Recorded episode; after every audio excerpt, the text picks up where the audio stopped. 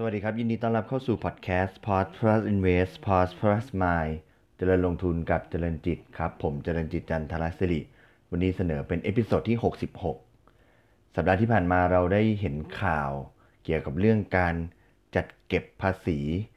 ของการลงทุนในกองทุนรวมตราสารหนี้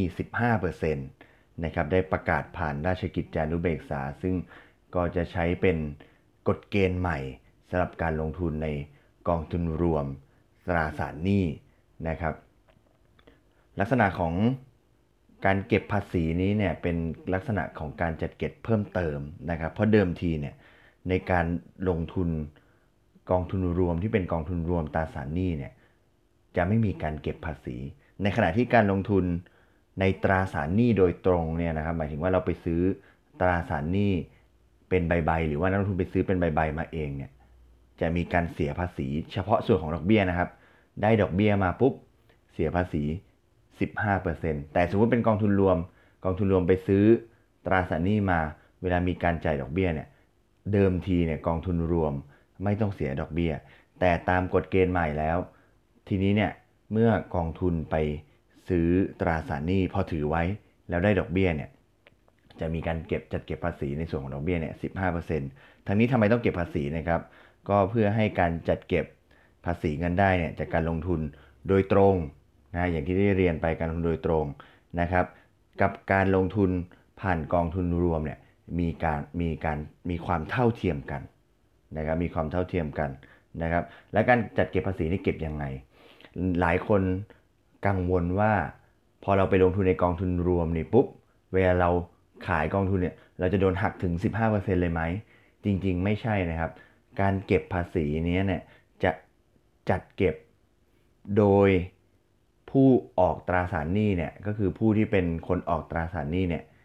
จะเวลาที่จ่ายดอกเบี้ยให้กับกองทุนนะครับคือคือเราต้องนึกภาพว่าเวลาตราสารหนี้เนี่ยจะมีคนออกใช่ไหมครับแล้วก็คนไปซื้อนะครับสมมุติกองทุนเนี่ยไปซื้อตราสารหนี้ของผู้ออกคนใดคนหนึ่งเนี่ยพอถือถือไปปุ๊บจะได้ดอกเบี้ย ตอนที่ ผู้ออกคนนี้เนี่ยเขาจะจ่ายดอกเบี้ยให้กับกองทุนเนี่ยเขาจะทำการหัก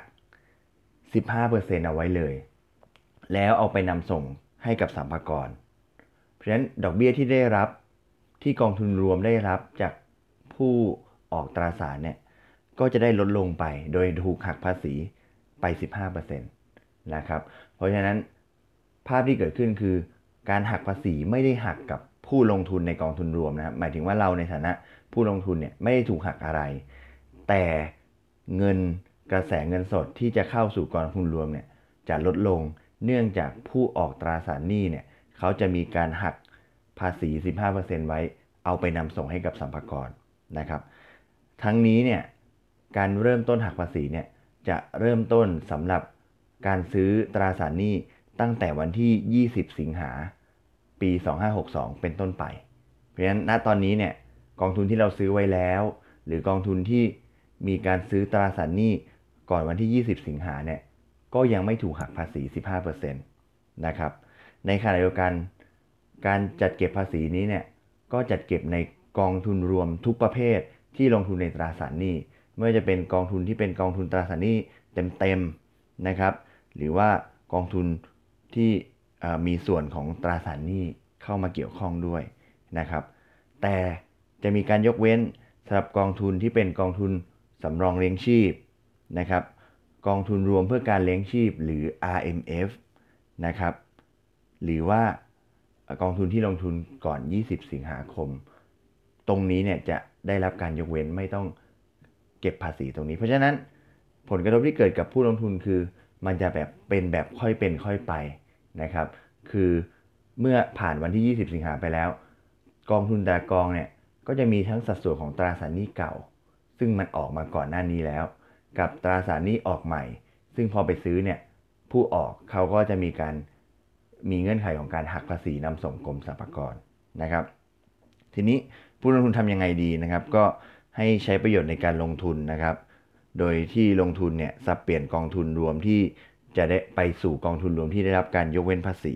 นะครับ หรือเลือกกองทุนที่มีอายุคงเหลือยาวขึ้น สาเหตุที่อายุคงเหลือยาวขึ้นก็คือหมายความว่ากองมันจะเป็นตราสารหนี้ตัวเก่าๆเยอะนะครับ ก็จะทำให้ไม่ได้รับผลกระทบจากส่วนนี้นะครับ ก็ชะลอผลตอบแทนที่จะปรับลดลงได้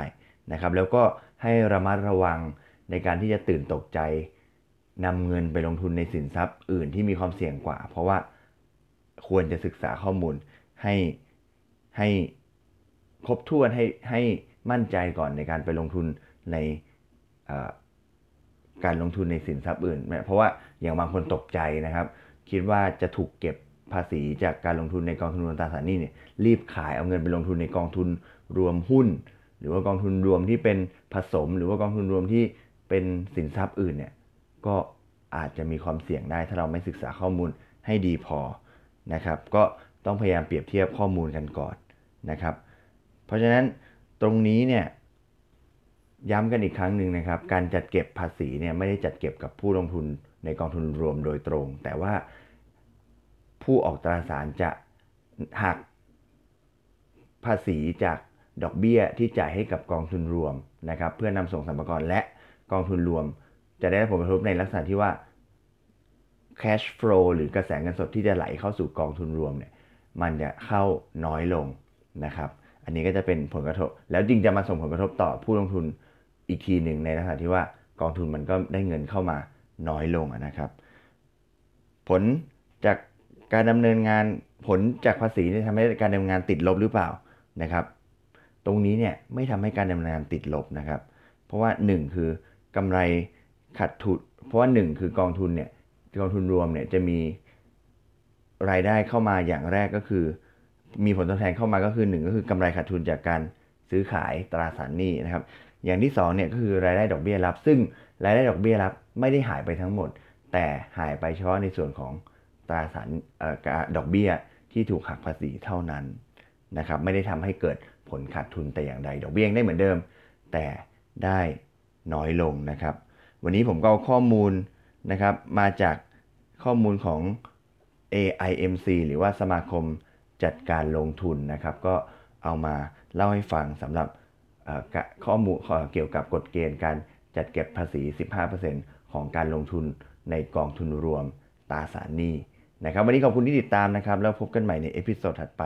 วันนี้ขอบคุณและสวัสดีครับ